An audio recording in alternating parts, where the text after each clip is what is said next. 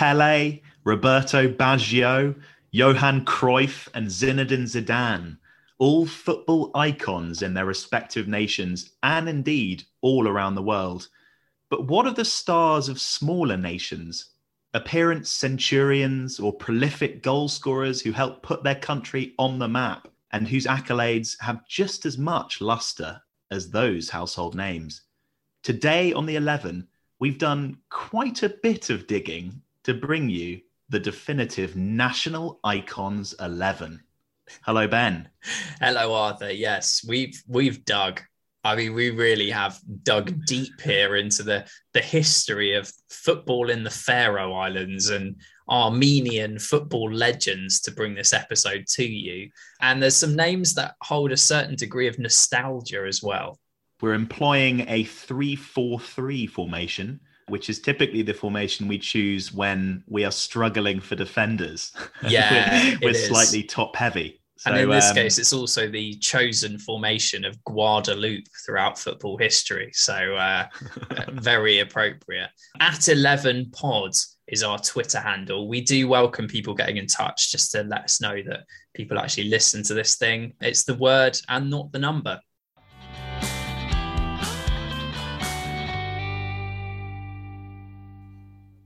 Okay, starting us off between the sticks, Ben. Who is our national icon goalkeeper? Well, if I say Estonia, who do you think of? Mart Poom, of course. Well, that's correct. It is Mart Poom, uh, famed yes. for actually scoring for Derby County during his time in the Premier League. Mart Poom is an absolute legend in Estonia, as it turns out. He's their most capped player ever, 120 games for the national team. He was their captain for many years. Uh, and he actually started his career um, in the club scene out in Estonia as well, playing for Lovid and Flora uh, and Sport Tallinn. He won Estonian Footballer of the Year six times in 93, 94, 97, 98, 2000, and 2003. Uh, but unbelievably, he hasn't won it the most times. Someone has won it seven wow. times. Do you know Gosh. who that is? Uh, absolutely no idea, I'm afraid. It's Ragnar Klavan. No. Yeah. He's he's rubbish. I know. but he has been the the peak of Estonian football in more recent times, and no one has matched him. Oh my gosh! But that That's said, bizarre. although he doesn't win that award explicitly, he was named Estonia's Golden Player, uh, basically to celebrate UEFA's 50th anniversary in 2004, each of its member associations was asked to name its single most outstanding player of the previous 50 years uh, and Mart Poom was the winner for Estonia. Uh, England, out of interest, they nominated Bobby Moore as theirs. On the 26th of March 1997, Poom joined Derby County for a reported transfer fee of £595,000, and he soon became a fan favourite, attracting the chant Poom before games uh, which sounded somewhat like booing, which probably confused the Estonian international. Uh, but he was very much liked by his colleagues, and he did actually go on to win their Player of the Year award in 99 2000.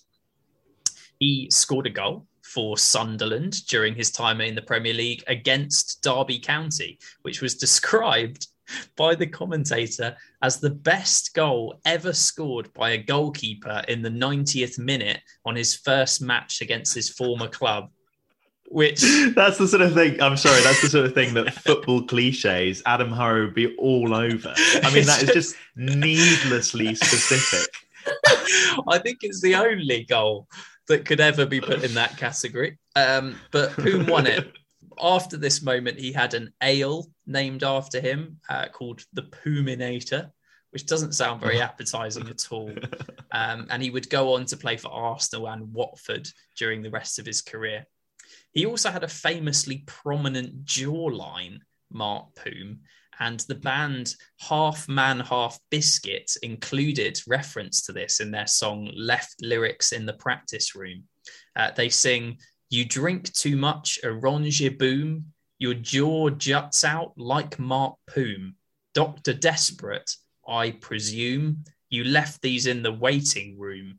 So uh, inspired. Yeah, really, really great lyrics there which sent me in a whole rabbit hole about football players starring in in music songs and i found barcelona the band have written a song about Kasey Keller but that's one for another episode of the 11 anyway mart poom uh, is someone that will be fondly remembered by premier league nostalgists but also someone who has got hero status in his native estonia he actually made many, many more Premier League appearances than I thought he had. For some reason, he'd stuck in my mind as potentially a sub goalkeeper. But 146 appearances for Derby County, no arguing with that. Also, a bit of a random one, but another Estonian name that sticks in my mind for some reason is a striker called Andres Oper. Okay, I've never heard. Of. He played for Roda JC in the Eredivisie, and I don't really know why the name sticks in the mind. Potentially, it's because he was a football manager signing of mine uh, mm. or something along those lines. But he also made over 100 appearances for Estonia. Well, we've got three playing at centre back. So, Arthur, do you want to name the first one? I'm going to go for Roy Chipolina. I just think he deserves to make it into an 11 for his commitment to Gibraltar. One of the first names I think of when it comes to Gibraltar football is perhaps unfairly Danny Higginbotham. Yes. Um, but he only made three appearances for them toward the end of his career. The stalwart who's been there through it all is Roy Chipolina. He's proudly skippered the side ever since they became members of UEFA in 2013 and then FIFA three years later. And he's still going strong, aged 38 unbelievably, Gibraltar drew their first ever game nil nil with Slovakia, which is extraordinary. And he's played 52 times, scoring two goals, which is their all time second highest goal scorer. Chipolina was born in Enfield in North London, but he moved to Gibraltar age four and then moved back to England age 12 and attended Southgate School, where he featured heavily for the school football team and their offshoot, the Southgate Saints. During his time at Southgate, he had trial periods at Luton Town and also played a single trial game for Leyton Orient. So he almost made it into the Football League, mm. but he moved back to Gibraltar at the age of 18. Gibraltar as a nation have played 58 times in their history, and they've won six and drawn six, which I think is extraordinary considering it's basically just a rock. um, it, it's he has spent 15 years with the Lincoln Red Imps, and that's yielded 13 league titles. Their consistent title victories have given them many cracks at the whip in European competition, and they pulled off some incredible results. In Brendan Rodgers' first competitive match as Celtic boss, they beat Celtic 1 0 at home in the Champions League qualifier second round. Sadly, they lost the second leg 3 0, but what an unbelievable achievement to beat the Scottish champions. On the 26th of August 2021, Lincoln became the first team from Gibraltar to qualify for the group stage in a European competition as they defeated Riga FC 4 2 on aggregate. Uh, and Chipolina was the first scorer in extra time of the tie, having come on as a substitute. The most remarkable thing is that Roy and all of his teammates have full time jobs. Football's just something on the side for them. Roy's a customs officer, while his teammates are a bit of a mixed bunch. There's an electrical engineer, a lawyer, a store clerk, two policemen, and a fireman, amongst some other jobs. And Roy's cousins, Joseph and Kenneth Chipolina, also play internationally for Gibraltar. So it's a bit of a family affair. Mm. And one that I just thought was worthy of mention because Roy has played almost every game for Gibraltar since their inception as a football nation and is always there through thick and thin. He's that rock at the back, and I look forward to him being a rock in this 11. He is the Rock of Gibraltar, Roy Chipolina. Uh, and another interesting fact uh, I have, and I don't know whether you have as well, Arthur, met a Gibraltar international, Jake oh, Gosling. Oh, of course. Exeter yeah. City legend. Mm. Well, he played for Exeter City, and um, I interviewed him once just before he decided to call on his Gibraltar heritage to represent the uh, the national side. Who's playing alongside Roy at the back? Ryan Donk. so um, oh. I, it, just in case we've got any Surinamese people listening to this podcast, I'm not necessarily suggesting that Ryan Donk is currently a legend in his native Suriname. But I think he has the potential to be, and there's an interesting story behind this. He's an athletic, tall, commanding defensive utility player who still plays in Turkey for Kasımpaşa, aged 35. Uh, and he's the current captain, as I said, of the Suriname national team, which is a Dutch colony off South America. Although interestingly, they actually play their matches in CONCACAF against North American sides and Central American sides. They're not brilliant.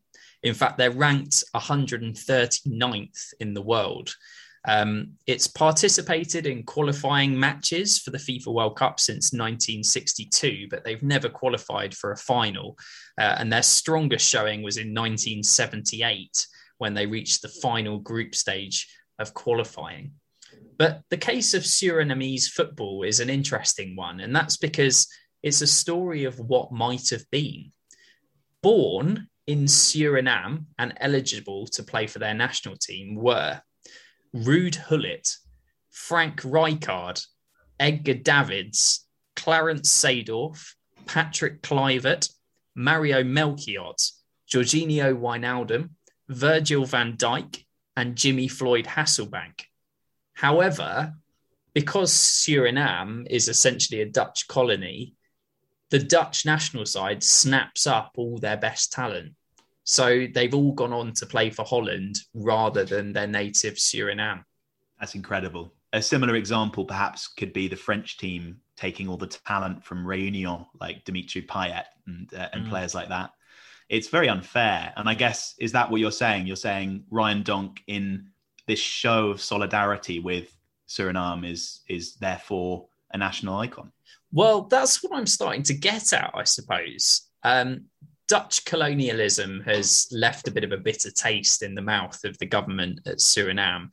Uh, and they've actually banned players that go over to Holland to play domestic football from representing the Suriname national team. But this has been eased wow. a little bit in recent years.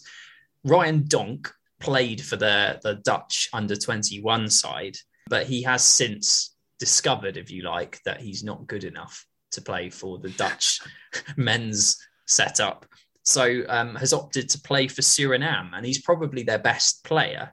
They've also got the likes of Florian Jozefzoon uh, and Tjaronn Chery, who played for QPR for a while, playing for them. He made his debut as team captain just this year, actually, in a World Cup qualifier against the Cayman Islands and scored the second goal in a 3 0 victory. Um, and he has a pretty high caliber for a player for Suriname. He played 100 plus games for Club Bruges and Galatasaray during his career. Uh, and if you remember the name and you're uh, an English football fan, it might be because he played 16 games for West Brom in 2009, but couldn't prevent them from getting relegated he's a bit of a character off the pitch. At Galatasaray, apparently their sort of owner, if you like, chairman said, We're sick and tired of Donk's sex parties. The players are not training properly. They come back having had a wild night out the night before and they cannot perform physically because they've been doing it elsewhere.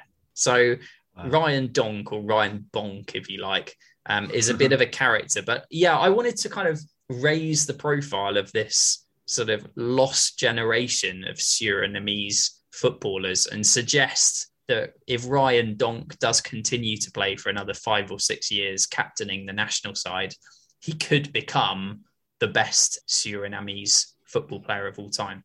I love that shout. Another bit of interesting information is that Jimmy Floyd's nephew, Nigel Hasselbaink currently plays for, for Suriname, has oh, scored seven goals in seven appearances, which is fantastic. And just a bit of history here. Uh, first of all, the Wikipedia page is telling me that the Guyanas are really not very good at football. Suriname's biggest victories were 9 0 in three games against French Guyana and mm. British Guyana. So, yeah. not great footballing nations and perhaps a bit of salt in the wound being their biggest ever defeat was a 9 2 defeat to the Netherlands, which must have been pretty Yeah. heartbreaking for them. Although two goal scorers in that game, that's a proud moment for them. Chipolina and Donk, this is already looking like quite the force at the back, but we need one more name. I've chosen Premier League icon Radhi Jaidi. Oh, good. Well, that has solidified things now. He started his career with Esperance de Tunis in his home country of Tunisia, who were the most successful team in the country. He made 288 appearances, scoring 20 goals, and was the only player at the time to have won all four of Africa's cup competitions, winning domestic league cups and the African Champions League. Wow. Standing at six foot four inches, Bolton was the surprise destination for someone closing in on their 29th birthday. But he did move there in the summer of 2004, becoming the first of his countrymen to play in the Premier League. He was a part of the Bolton squad, which qualified for the Europa League for the first time in their history in 2005. They finished sixth, and he formed a mean partnership with Bruno N'Gotty as Yes. Bolton What an uh, experience incredibly defense. impressive. Exactly. They conceded just 44 goals. He played 27 games. He scored on five occasions.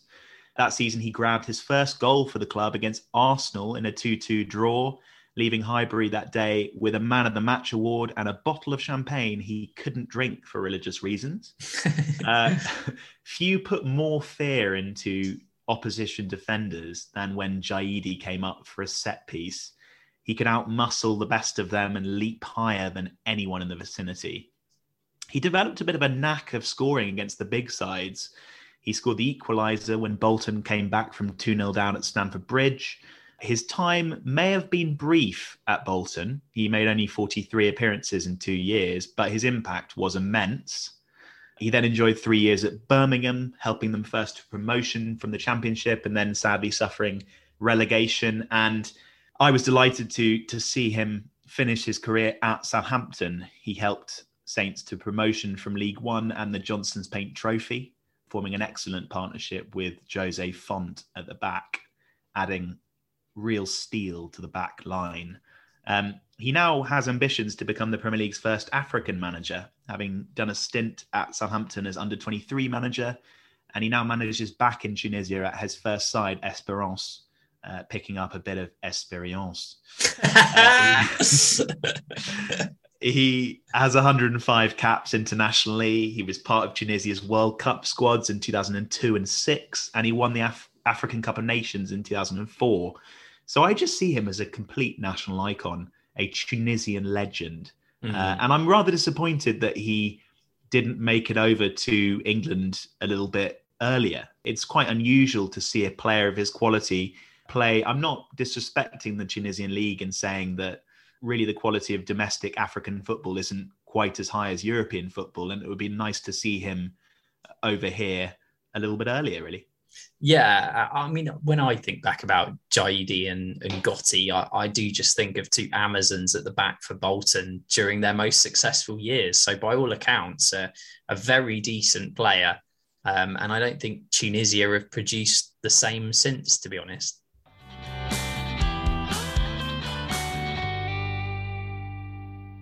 Floating in nicely towards Jaidi, who gives Birmingham the lead. Always a threat. And such an easy opening goal there for Birmingham. So to break up our 11, I've decided that now is my chance to get my own back on Ben. Uh, obviously, I had my mind blank on the name of David Ginola, which was a little bit embarrassing. And I'm hoping that Ben will become a rabbit in the headlights similar to myself when I give him a spot the national icon based off their career path quiz. oh, that's a pithy name. It might need a bit of work, but we'll see. So you ready, Ben? I am ready. So, you're going to give me the kind of the clubs, are you, that they've played for? Correct. Let's see how you do.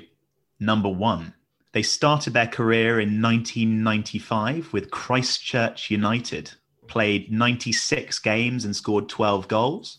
He then moved to DC United in 2001, playing 81 times. Then we got to see him in the Premier League between 2005 and 12. He played for Blackburn Rovers, making 172 appearances, scoring eight goals. He then had a very brief, unproductive spell at Tottenham Hotspur in 2012, making five appearances, and finished his career at QPR, where he made 21 appearances.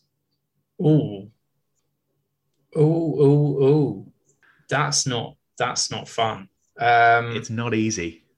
no, I think starting his career at Christchurch United. I in think New I've Zealand- got I've got an idea. I'm going to go for Okay. um, centre back Ryan Nelsen. Very good, Ben. Well done. That's wonderful. Good. You got there. I got there. Right. The second one of this quiz. He started his career in 1995 as well at Volyn Lutsk, making 62 appearances. He then moved to Shakhtar Donetsk, the biggest club side in his country, in 1998, 227 appearances. 2007 2009, he went to Zenit St. Petersburg. Then 2009 Mhm. to 13, he was at Bayern Munich. And then 13 to 15, back to Zenit St. Petersburg before finishing his career with 34 appearances at Kairat. oh dear. I'm not sure I know this. I'm It's gonna I'm gonna have a guess at a Ukrainian Anatoly Tymoshchuk. Wonderful, Ben. Is Well that done. right? Oh, that is fantastic. incredible knowledge. I didn't know he played for most of those teams. I just had an idea he played for Bayern Munich. Yeah, I think Bayern was probably his most famous stint, but very, very well figured out. Well done. Nice. Your next one started his career in 1999 with Victoria. He then went on in 2003 to 2008 at Olimpia, making 100 appearances. He then had two loans at Wigan Athletic in 2008 before signing permanently for them and staying there until 2013. He made 148 appearances. He then went to Hull City in 2013 to 15, 35 appearances before another loan to Wigan Athletic, six appearances. He then went to America and finished his career at Colorado Rapids, then FC Dallas, and then Houston Dynamo.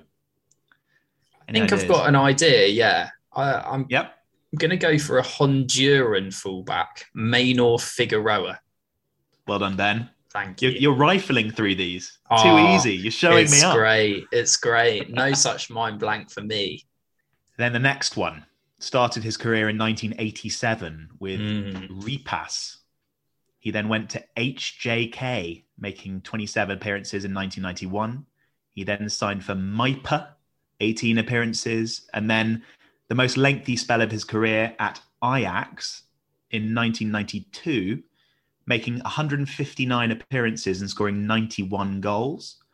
He then went to Barcelona, Liverpool, and then back to Ajax, and then to Lahti, Hansa hmm. Rostock in Germany, Malmo FC in Sweden, before making zero appearances, but signing for Fulham in 2008, and then finishing his career again at Lahti and HJK.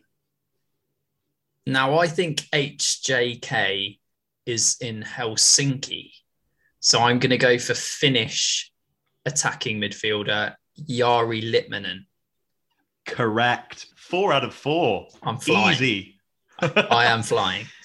We're going to finish here with a quite difficult one, I think. So props to you if you managed to get five out of five. His career started in 1996 with Panathinaikos, making 118 appearances. Uh, in 2003, he left for Inter Milan, where he made 21 appearances in two years. He then signed for Benfica, making 45 appearances, before moving back to Panathinaikos in 2007, making 133 appearances and scoring 16 goals. And then he finished his career at Fulham from 2012 to 14, making 39 appearances. Hmm. I'm not 100% sure, and I don't know this chap's first name, but I think it could be Karagounis. Correct. Georgios Yes. Karagounis. Well done. Fantastic. Well, that five was. out of five. I made that look very easy, Arthur, didn't I? You did indeed. I thought you might get a bit confused between Karagounis, Zagorakis, and Basinas. Yes, seem to be I was quite thinking- interchangeable. I was thinking through. I I knew Karagounis played for Benfica, so that was my my thinking. But um, oh, I'm chuffed with five out of five. Let us know how you get on at home. Sadly, I can't offer up the co-host chair because Ben did get five out of five, which is incredibly impressive. But do let us know if you manage to match that. And let us know if you have any potential career paths to share with us that we can test ourselves on. Yeah, we'll get Arthur to try that and see if his job is still on the line.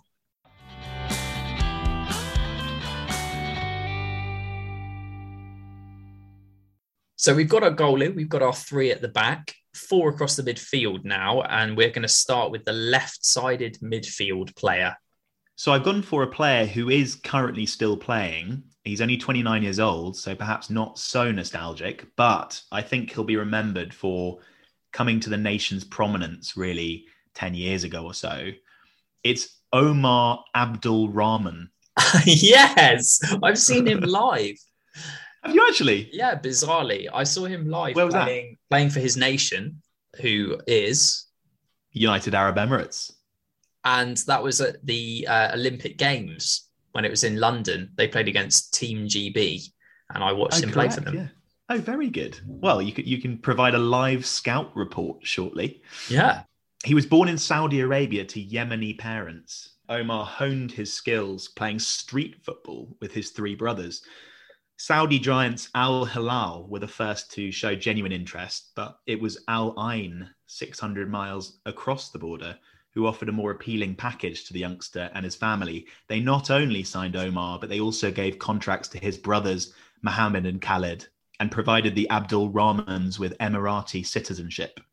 The curly haired, silky skilled playmaker stepped in to fill Jorge Valdivia's boots when the Chilean left Al Ain for Palmeiras in Brazil and soon found himself as one of the main men. At the end of the next season, uh, the London 2012 Olympics awaited. As you say, Ben, it was here that he showed the world what he could do. He delivered a sumptuous assist with the outside of his left boot in UAE's 2 1 defeat to Uruguay, uh, which was a pretty plucky performance considering how good that nation is. And that was the sort of skill that saw him dubbed the Arabian Messi and made him appear on the front cover of Pro Evo Soccer alongside Neymar. It was truly the next big thing. Mhm. Uh, off the back of his exploits at the London Olympics, Man City had seen enough to uh, invite him to train with the likes of Sergio Aguero and Carlos Tevez. His two week trial culminated in an apparent four year contract offer from Man City, with the club's then academy chief Brian Marwood saying he impressed everybody. But the reported offer broke down due to a wrangle over work permits and his uneasiness at prospective loans in Belgium to circumnavigate the red tape.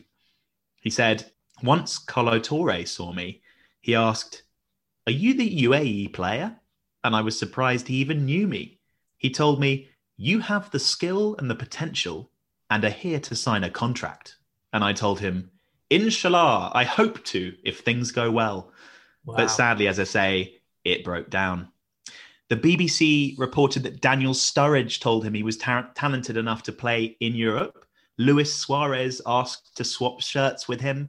And Ryan Giggs sought him out after that match that you watched against Great Britain in the Olympics to pass him his shirt. So he was clearly a player on everybody's radar. Former Inter Milan player Sabri Lamouchi said, In my opinion, he can play in any league in Europe everything he does when he gets the ball alerts the whole stadium because you you can expect something good is coming up. He's a fantastic player. Part of the reason he didn't move abroad, I think, comes down to his nation's rulers' reluctance to allow him. Omar was starring in his home country. Uh, at the 2013 Gulf Cup, he starred for UAE. He was named player of the tournament, and that saw him gifted a substantial financial bonus and a Bugatti Veyron. So I think they Mm. were trying to buy his loyalty to an extent. But sadly, as his career's gone by, he's accumulated these injuries uh, in recent years. He does still play, having signed for Al Ahli in February 2021. Uh, but he's only 29 and has yet to play for them, having made 26 appearances in total in the last four years. With 11 goals in 74 internationals and all that media acclaim, he's undoubtedly one of Asia's greatest players and certainly a national icon. But it all could have been so different for him. He could have potentially put his nation truly on the global uh, map with his ability his skill, his excellent free kicks, and he had a bit of a penchant for uh, Panenka penalties as well, uh, which we enjoy on this podcast for sure. Yeah, he was he was a great player when I saw him live. He just breezed past the opposition. Um, and I did notice that Arabian Business has ranked him uh, 25th in its list of the 100 most powerful Arabs under 40. So um, even still, there seems like there's a business deal to be done for Omar Abdul Rahman, but certainly an icon out in the United Arab Emirates. Alongside Omar uh, is someone who did make the excursion over to the UK to play. Uh, a physical and imposing central midfielder who played 31 games for Sunderland uh, between 2009 and 2010. It's the Albanian Lorik Cana. Oh, yes. A very, very good player. Was he Marseille as well? He was Marseille, absolutely. Um, and he actually captained them at quite a young age, just 24 years old, when Habib Beye, uh, another Premier League legend, moved to Newcastle. He took over as captain. And in his first season, uh, he led his team uh, in 34 of the 38 matches, playing a full 90 minutes. Um, they came third in Ligue 1 and secured qualification for the Champions League. So he was a, a, player of real pedigree and arguably one of the best ever to come out of Albania. He was really highly rated by Sunderland fans. Um, he was excellent in that year and guided them to a mid table finish. And it's not surprising, really, because before he arrived in Tyneside, he had played in the top divisions of France, Italy, Turkey. Uh, he'd represented Paris Saint Germain, Sunderland, Galatasaray, Lazio, Nantes, Olympique Marseille, and obviously had played a lot for the Albanian national team. They're not the greatest side in the world, Albania, um, but he is the most capped player of all time for them with 93 caps played out over a 13 year period. And it probably climaxed in 2016 when he represented Albania in their first major tournament, Euro 2016. I Don't know whether you remember much of that, uh, Arthur, but he was actually sent off in quite bizarre fashion. It was a game against Switzerland, which also played a part in Cana's life, which I'll talk about in a moment but it was one of the most bizarre sendings off I think I've ever seen. He sort of stumbled as a through ball was played and then almost flopped like a dead fish to try and stop the ball from running through to the striker. But in doing so, caught the ball with his arm uh, and was shown the red card. So it didn't quite end how he would have liked to have done for Cana, but by that stage, he was already a national icon, really. I mentioned about Switzerland and his past. His family actually fled war torn Kosovo when he was young and he became a refugee. And they fled to Switzerland, which is where he really started his football career. He said, I always want to give back to my family, my people, my country. That's the most important thing to me. My aim, my target, my goal. I always want to be the top man as a footballer, and I want to give a good image of my country. Albania doesn't have many famous people, so it's important that when you can, you must try and give a good image for people to follow. So there's a great deal of pride that's kind of come from his quite difficult upbringing, uh, and it, for that reason, actually, Adnan Januzaj, the ex-Manchester United player, cites Lorik Cana as one of his first football heroes.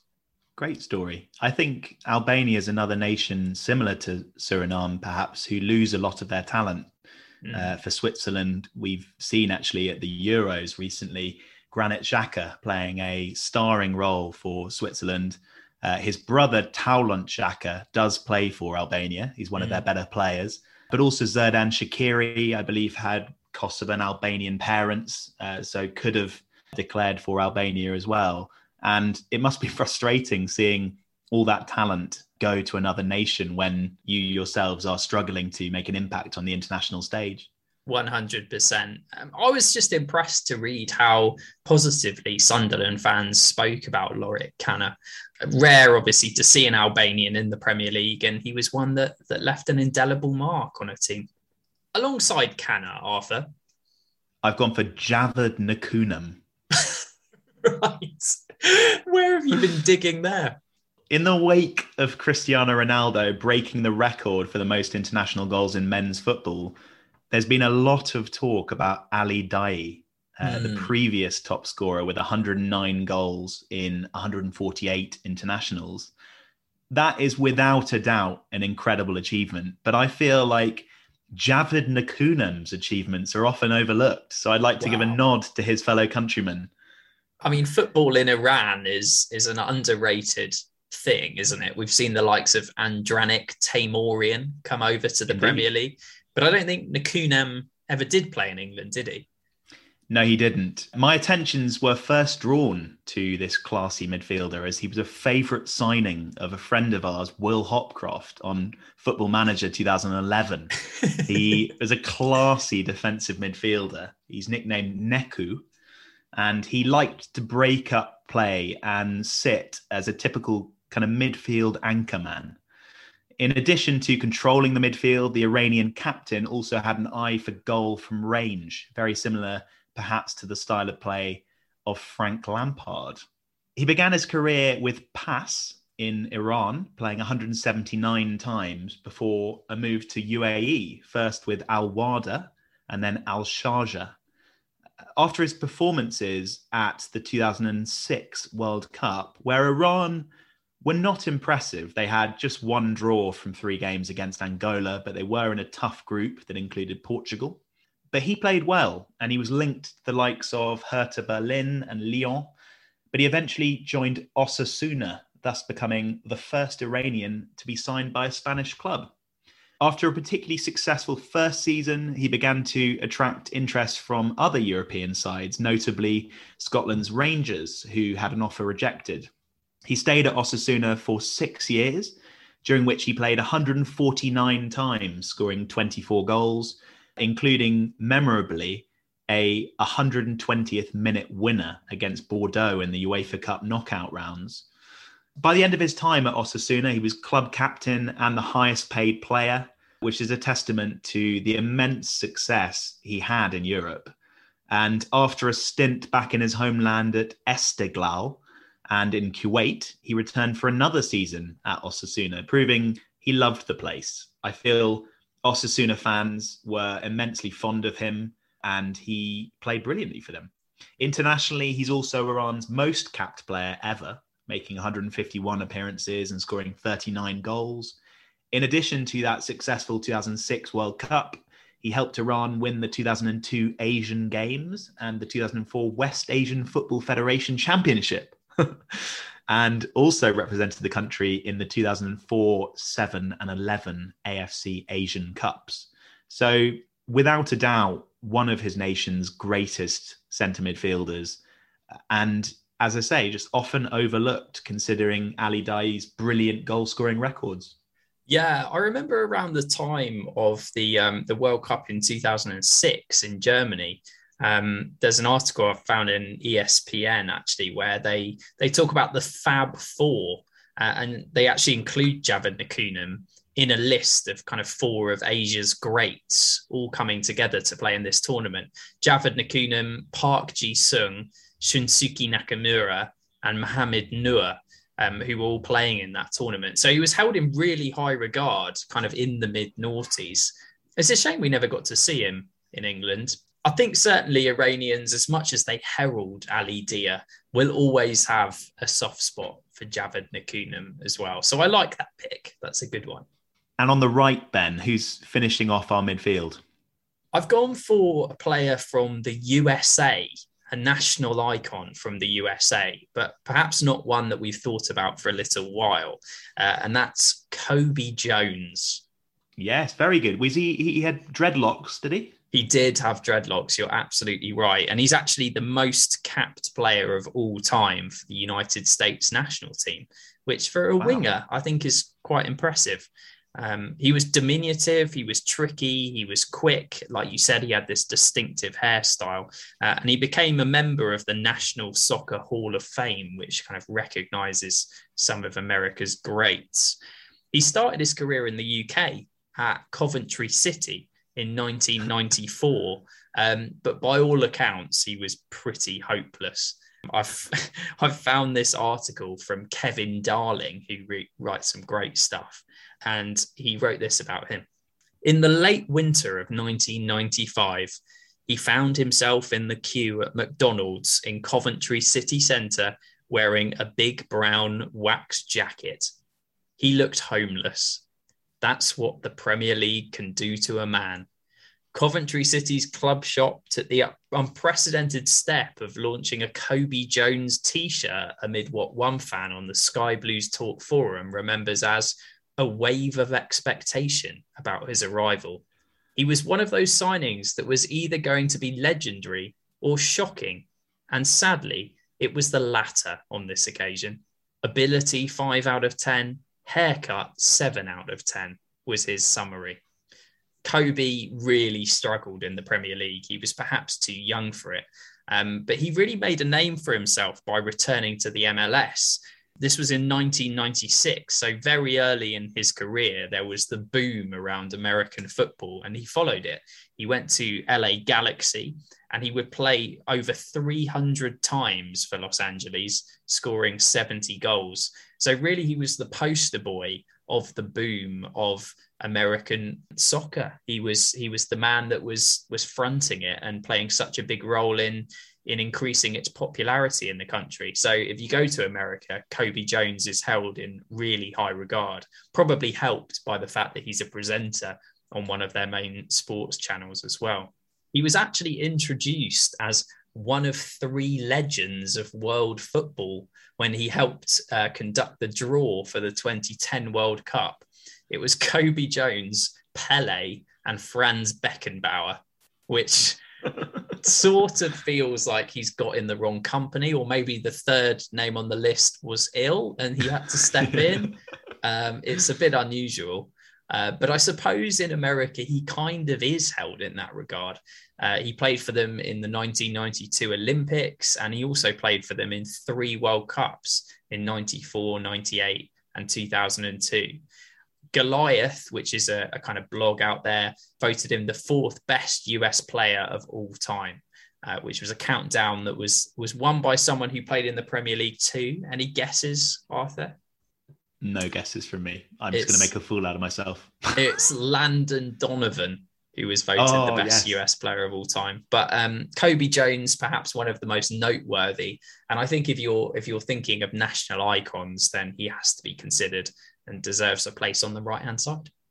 Absolutely. It's also a bit of a an unusual route to becoming a in their terms a soccer legend in America mm. because most of those players who make successes of themselves it's almost a rite of passage you have to come over and display your skills in Europe you know mm. you look at the likes of their current team their stars are Giovanni Reyna Borussia Dortmund Christian Pulisic for Chelsea, Weston McKennie.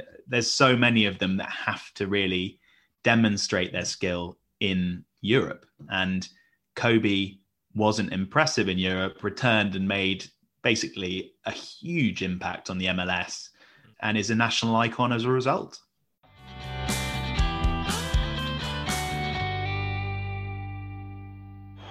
Well, Japan's best player has skied one. What about the UAE's best? Omar Abdul Rahman. Can he beat Kawashima and give the UAE the lead in this shootout? Oh, he can in the cheekiest manner possible. The Panenka. That's the confidence of this kid. So up front, we have two strikers from Ben and myself, and then another is up for grabs. I'm going to start things off and pick Marians Pahars. Oh, a Southampton player. What a surprise. Well, indeed. I couldn't avoid it, really. When he was about eight years old, Jurijs Andreevs, a coach from Skonto, visited his school, as a result of which Pahars decided to play football. His football career began with Skonto in 1995 and it started with a bang. He scored eight goals in nine games, uh, which he followed up with 12 the following season, as he soon became a regular in the Latvian national team. In his prime, he was dubbed the Latvian Michael Owen. So, if you can imagine, similar in stature, not particularly tall, but incredibly nippy with an incredible finish. In the 1998 season, he scored 19 goals in 26 games for Skonto, attracting the attentions from bigger clubs. He had trials with Salernitana in Italy, Werder Bremen in Germany, and Salzburg in Austria.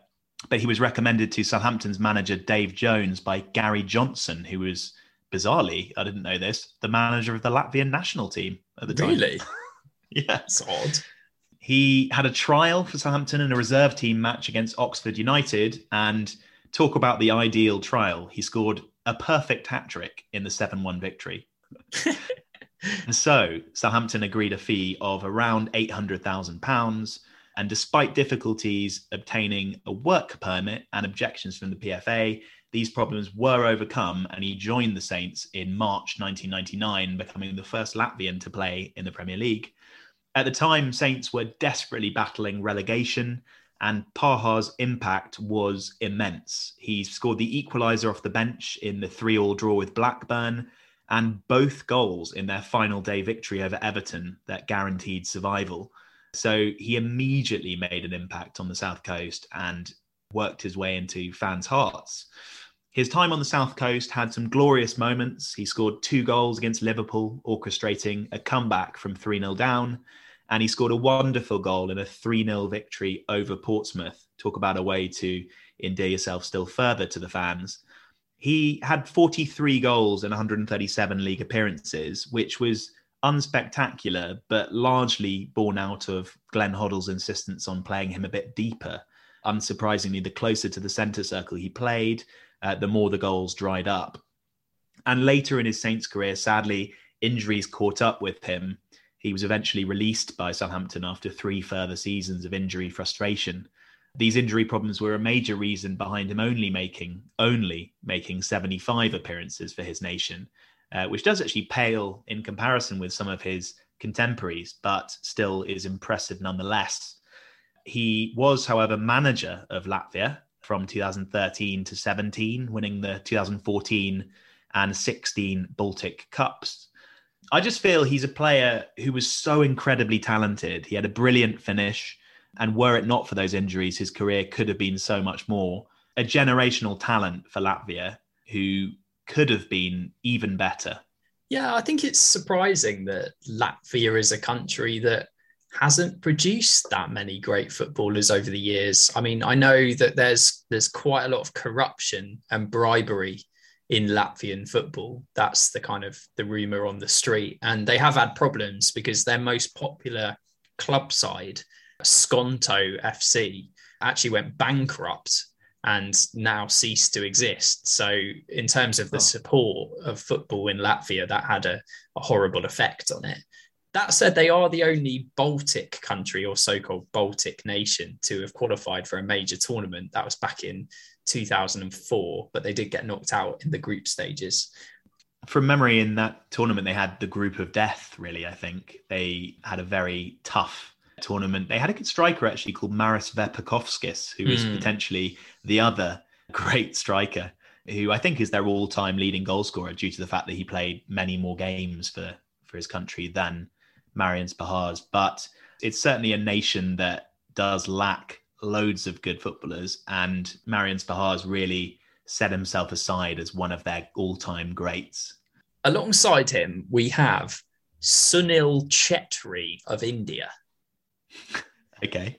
Yeah, I mean, he's tell me about tell me about Sunil. Sunil is a wonderful man. He's 37 years old and he is still playing. He is the fourth highest international goal scorer amongst active players behind Cristiano Ronaldo, Ali Mabkhout, and Lionel Messi. So that gives you an idea of the caliber of Sunil Chhetri. He's the most capped player in Indian football history and also the all time top goal scorer for his national team. That's 119 games and 74 goals. But he's never actually really come across to Europe. It hasn't worked out for him, uh, despite interest from Leeds United uh, and a time where he actually signed for QPR, but then was denied a work visa. He's had failed moves to Sporting Lisbon and Kansas City, um, but pretty much all of his career has been played in the Indian leagues, where he's been a bit of a journeyman. He only surpassed 50 games for a club in 2016, playing for Bengaluru. Um, so, whereas on the international stage, he's been the main man, on the club stage, his career's been a little bit disappointing, to be honest. In 2005, Chhetri donned the national colours for the first time, and FIFA had ranked India at the time as 131st, um, just behind the tiny kingdom of Eswatini, which is in South Africa. Um, and for additional perspective, that was also several slots ahead of the Faroe Islands, uh, which has a grand total of 45,000 citizens. So for India to be that low in the rankings shows you, to be honest, how little they care about football. But they are now ranked 105th. So, albeit slow progress under Chhetri's leadership of the team, uh, they have certainly improved. It's caused me to do some research into football in India and why it's sort of never really taken off. And the fact of the matter is, it's it's not really to do with facilities or anything of that nature. It's purely the fact that cricket is so dominant in India. People worship the likes of Sachin Tendulkar, who have excelled in the sport that they love. And the rewards are much greater for cricketers in terms of advertising, sponsorship, and salary. Whereas football is not a sport that the nation cares about. Marcus Mergulhao, um, who is a sports journalist, he said Chhetri is in a category all by himself. As a player, he's made youngsters fall in love with the game. As a person, he's made the media take note. He's the face and voice of Indian football. He's inspired a generation and given us hope. But even still, it seems like India are a long, long way off becoming a football power that's going to qualify for a major national tournament. So I, I think Sunil Chhetri's been the poster boy of Indian football for the last kind of 10 to 20 years, but to little effect, really. It's incredibly surprising to see, and perhaps a true hallmark of a national icon, someone whose club career is is all right, but considering the level he's playing in India, not particularly good. But internationally, he was phenomenal, or he is mm. phenomenal, still going particularly in 2011 when he scored 13 goals in 17 games. I'm not sure in terms of the standard of those international games, whether he's playing against slightly weaker nations. But as you've said, India's ranking themselves is so low that it's quite a feat to have scored that many goals. When you look at the likes of Ali Daei, uh, Iran are one of the powerhouses of Asian football, and India aren't. So that really is a testament to how impressive his international goal scoring is. I wonder if it's part of the marketing effort of the Indian national team that they've recently become a playable side on the FIFA video games. it's always surprised me somewhat, given that they are 105th in the world, but somehow always managed to make it as a one star selectable team. Bizarre. So, the final striker position, and as per usual, it's up for grabs. I've been in conversation recently with Chris Kelly, and Chris is a fantastic football writer and an expert on some niche nations, including Andorra.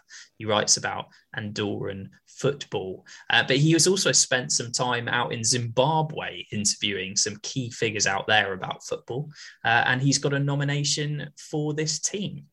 I'm here to talk to you about a Zimbabwean footballing legend, an African footballing legend. In 1992, Peter Ndlovu became the first African player to feature in the Premier League, joining Coventry City and the likes of Mickey Quinn, Kevin Gallagher, and Roy Wegerle. But Love was a quick, direct, skillful forward player, utilised either on the wing or as a striker. Football fans of the 90s will remember his drinking, unpredictable talents, regularly entertaining us on Match of the Day, as he left many a top defender in his wake. After playing for both Sheffield United and Birmingham City, Ndlovu then finished his career in his homeland of Zimbabwe, where he's still very much idolised across the nation. Despite ongoing political tensions in the country, You won't find a more popular figure than Ndlovu. Adored from Bulawayo to Harare, Ndlovu earned 81 caps for his nation, scoring 37 goals, and will always be a source of pride and inspiration to a football loving African public. Yeah, interesting. I mean, Benjani obviously is a name that springs to mind in terms of Zimbabwe and football, but Peter Ndlovu is a hero worshipped out there uh, and a favourite of Coventry fans too. A good nomination. And as a Coventry City fan, our next contributor, Mike Dunnett Stone, will be thrilled about Peter's inclusion in the poll. Mike has founded Feasty, which in TikTok style allows you to have instructional videos on how to make some recipes with step by step guides for each of those recipes. Mike has nominated a player. As a Coventry City fan seeking a national icon, I was very tempted to go for Michael Mifsud, the mini Maltese marksman who graced the sky blue shirt for a while. But at the other end of the size spectrum sits a Trinidad and Tobagan who never really sparkled at club level but turned up time and time again for his country. I reckon if you surveyed a load of football fans and asked them who's the top scorer for Trinidad and Tobago, so many would say Dwight Yorke. But here are some cold hard numbers. Dwight Yorke has 19 goals in 72 games for his country.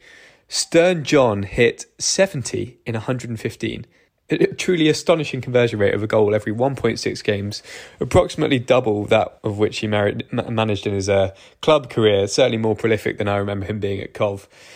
He is the highest goal scorer in all of CONCACAF ever. For his country, he sits above the likes of Ibrahimovic, Drogba, Suarez, Eto, Rooney, Robbie Keane, and at the time of his retirement, he was the seventh highest international goal scorer of all time. It was always a classic target man, a, a, poacher in the box and with a seriously powerful strike. For me, he's a he's a classic national icon. And to get a sense of his play, there's there's a really great video on the official YouTube channel of Trinidad and Tobago FC. Uh, it's called "The Goals That We Enjoyed," and it's a 25 minute highlight reel that, for about 10 minutes, is purely Stern John banging them in from close range. For me, that sums it up. Stern John is my national icon nominee. What a shout from Mike. A particular favourite of mine. I remember his two goals in the Great Escape in the Championship when Southampton beat Sheffield United. And I remember he was sent off for celebrating with his shirt off, uh, getting a second yellow card, which meant we had a nervy final few minutes. But what a legend. I love it. I'm going to throw a name into the mix here, Arthur. Titi Camara. yeah, Titi. Yes. Titi Camara. Um, he'll be remembered perhaps fondly by Liverpool fans, perhaps less fondly by West Ham fans. And he was also a Guinea international.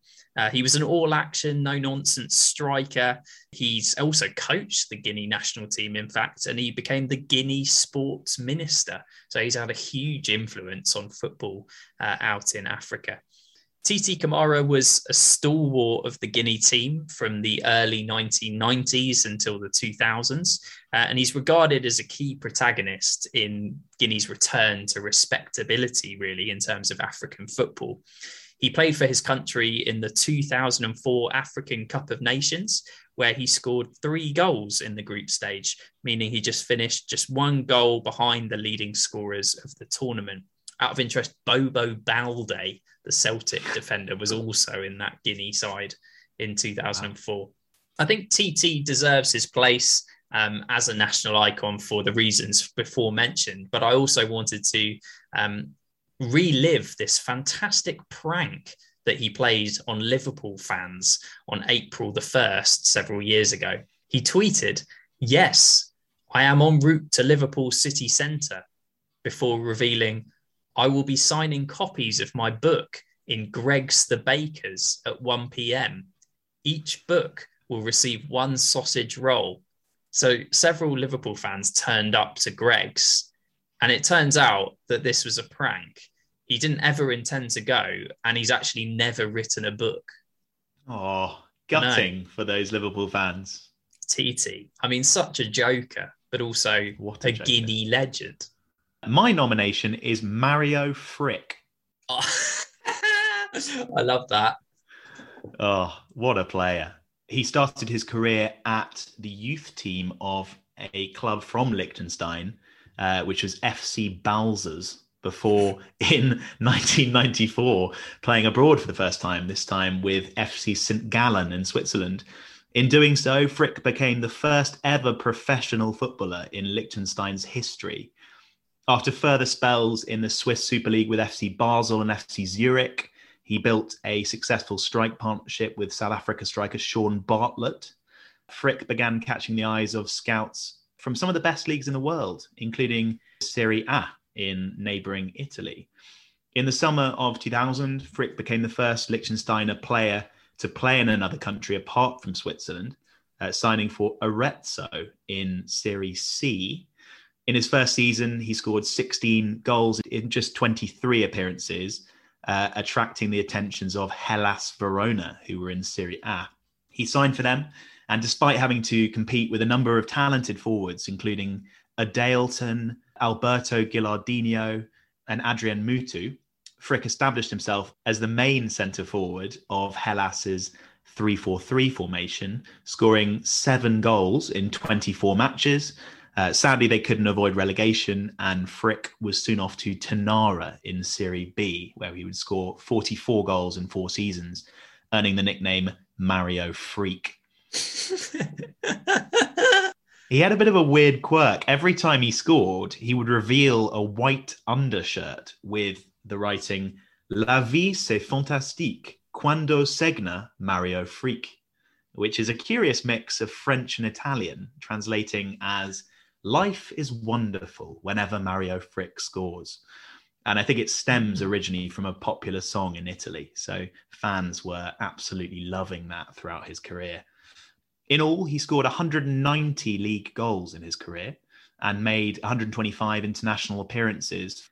Under Frick's guidance, they achieved some truly unthinkable results, like the wins over Azerbaijan, Luxembourg, Latvia, or the valuable draws with Slovakia, Iceland, Montenegro, and most notably Portugal.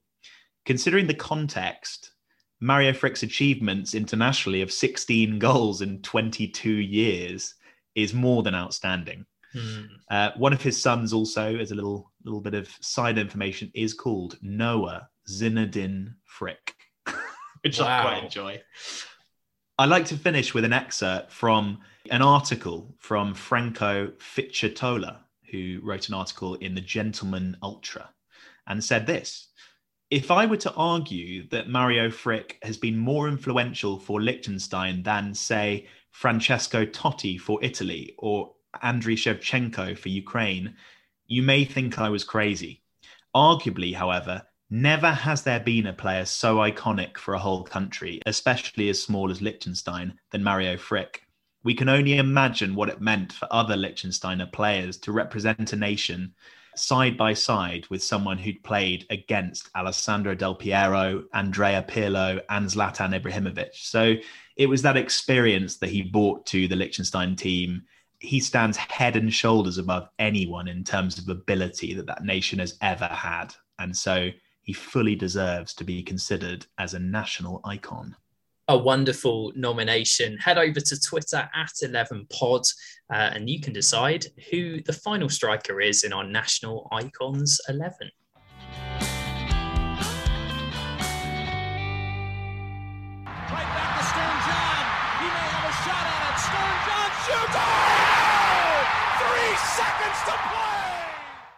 So, a few names which narrowly missed out on the 11 national icons in their own right.